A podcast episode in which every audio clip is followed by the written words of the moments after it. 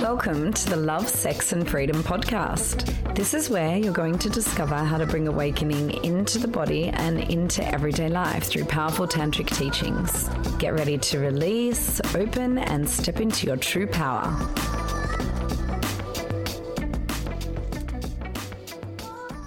Just jumping into silence.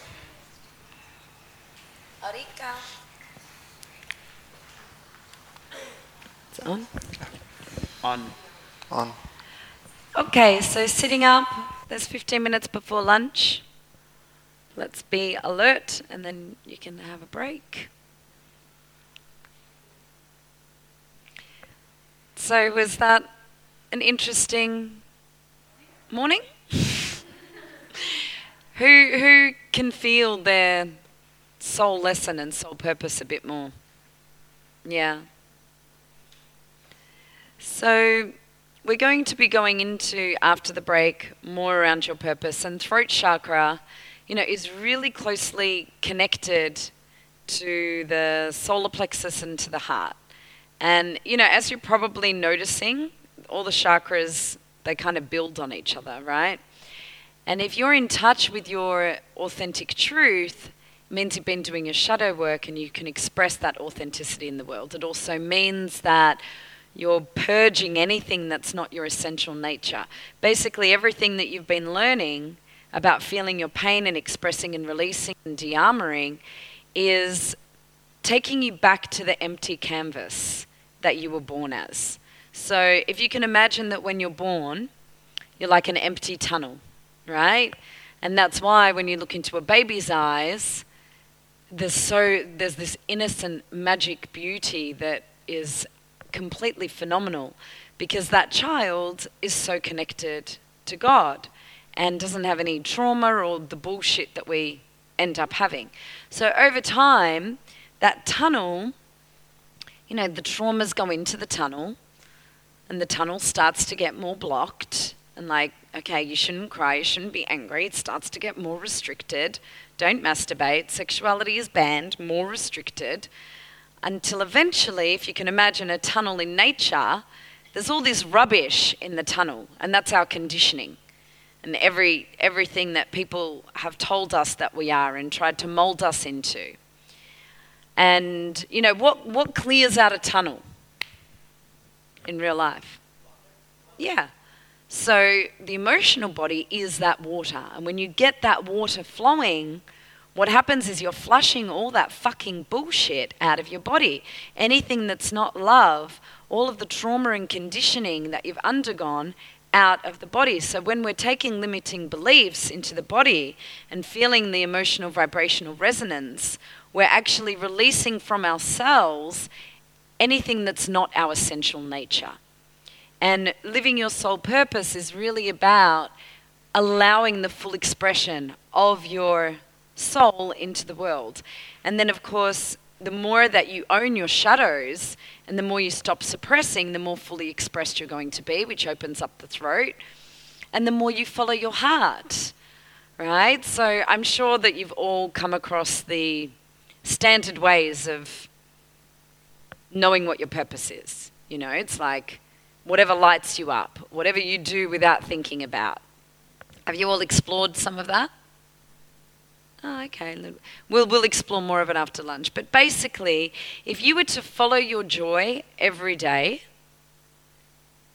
and follow your heart every day, it would lead you to your purpose. Right?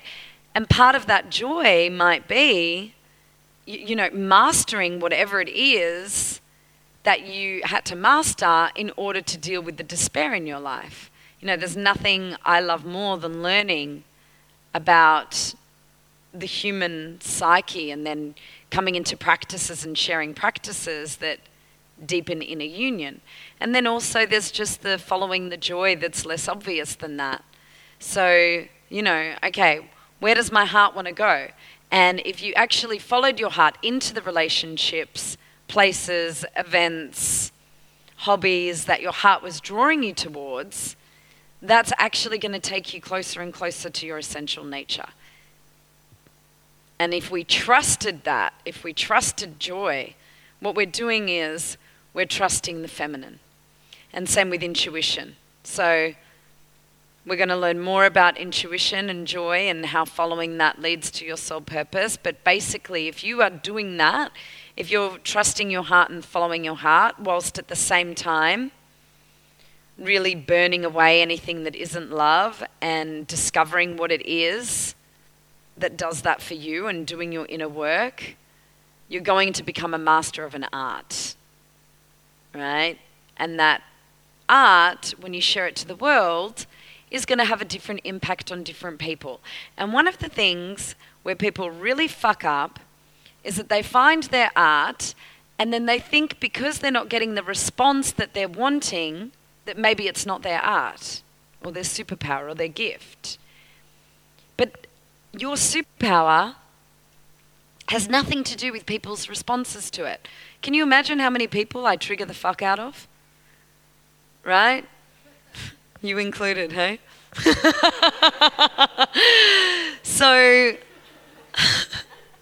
so you have to be fearless in that because anyone who's dedicated to what it is that their soul is here to express into the world is going to have a level a, a, triggering effect in some way especially if you're working with sexuality the emotional body or you know art that is very anything that's evocative. But also if you're just a fucking powerhouse right earning shitloads of money and super skilled that's going to trigger people. So much triggers people. Anything that they're not fully expressed in is going to trigger them. Anything that you're teaching that shakes them up is going to trigger them. And also, some people, you know, you're just not going to be their jam. So you can't allow the reactions of people to dictate your self worth in terms of your purpose. Who's really gone for it before and gone, right, this is what I'm meant to do? They bravely set forth, and then there wasn't a big response, so they backed away from that. Yeah. Persist with it. Keep going, right? There's so many stories, like the guy who invented the light bulb failed hundreds of times before he got it right. The Kentucky Fried, pardon? Thousands, there you go. The guy who invented Kentucky Fried Chicken, the recipe was turned down hundreds of times. You don't know about that guy? Oprah, okay, this is a good one. Oprah Winfrey was told over and over again that she's not made for public speaking. And she's a fucking jet. You know, the, the helicopter dudes. There's, I've, I've, got a, I've got a book at home with all of these stories about people who, when they first tried their art or were letting out in their world what their gift was and what really lit them up, it was years and years until they were really acknowledged for it. But they believed in themselves. So you have to believe in yourself. You have to believe in your message. You have to believe in your art. And Arika, would you mind sharing a bit about your story around? She's a sexuality coach, an amazing sexuality coach. When you were faced with a lot of rejection and how you dealt with that? know,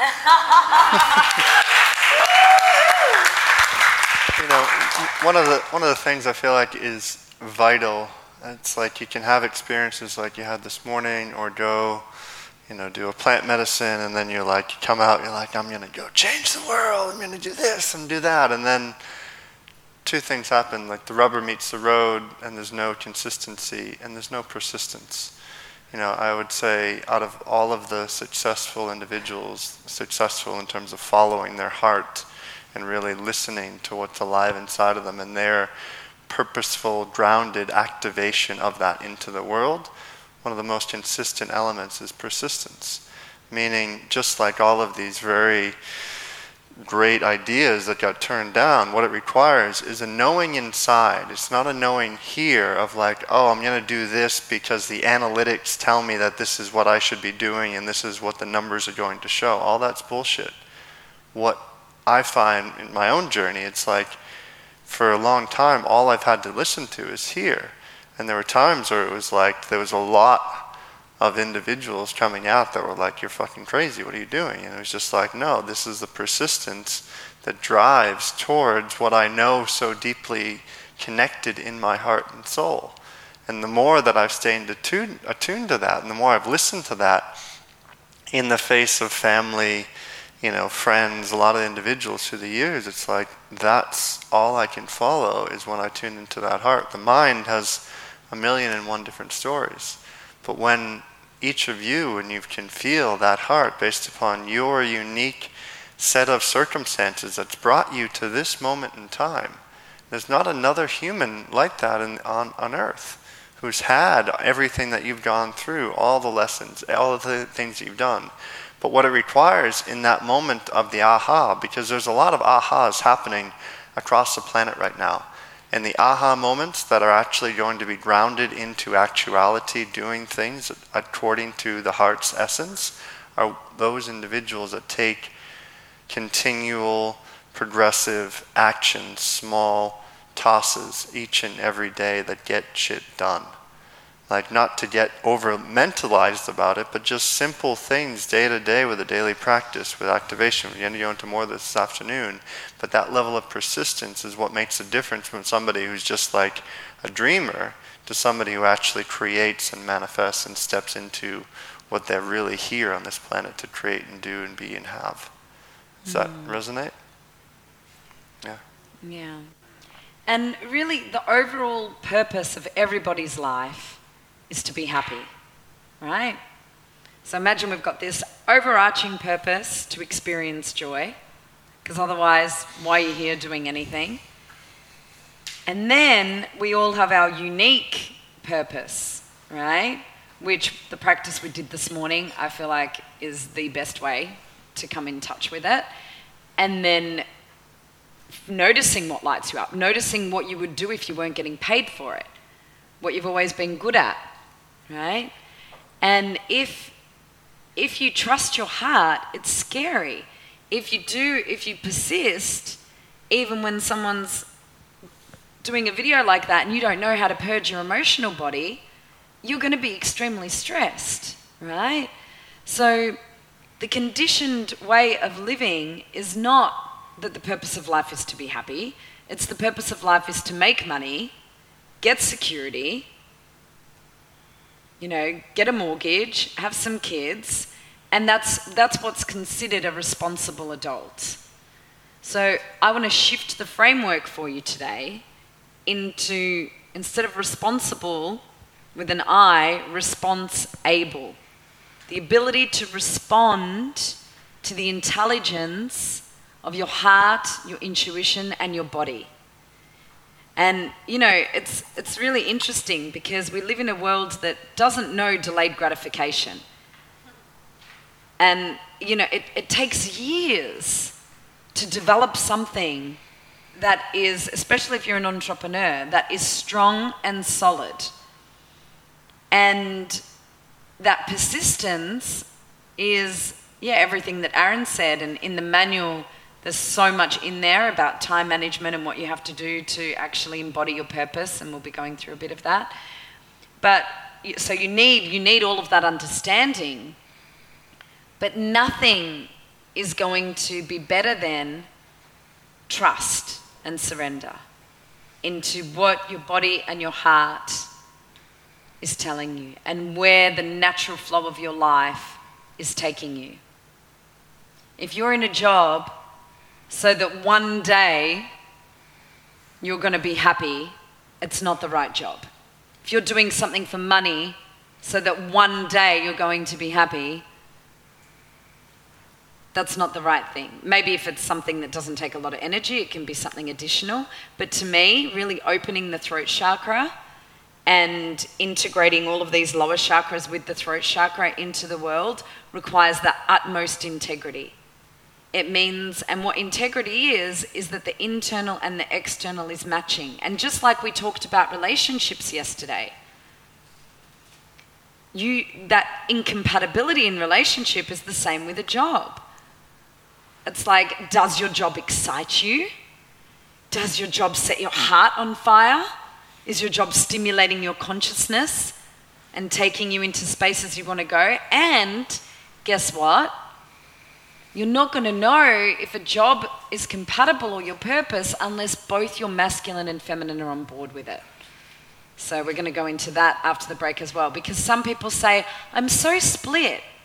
Part of me really wants to be a lawyer, I'm just using an example. Part of me really wants to be a teacher. Often, one part is your feminine, one part is your masculine. They need to get on the same page, right?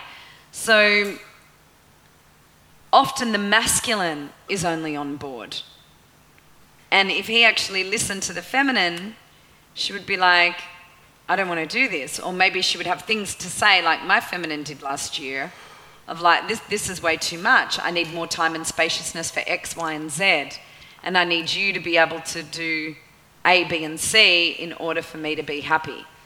And at different times in building the academy, things have happened. And one big thing that changed my life in how I did business was when my feminine said to my masculine, you can't keep doing this alone. Stop being such an arrogant prick. Like, you need to employ people. You need a team of people to support you. You have no time for me, you have no time for the kids, you have no time for anything. So, we're going to we're gonna have, a, have a look at that as well. So, food for thought, everyone. Take a deep breath. and let's circle up. Thanks for listening to the Love, Sex and Freedom podcast. For more great free resources, in person and online workshops, and our retreats, find us on Instagram and Facebook at Embodied Awakening Academy or visit embodiedawakeningacademy.com. See you next time.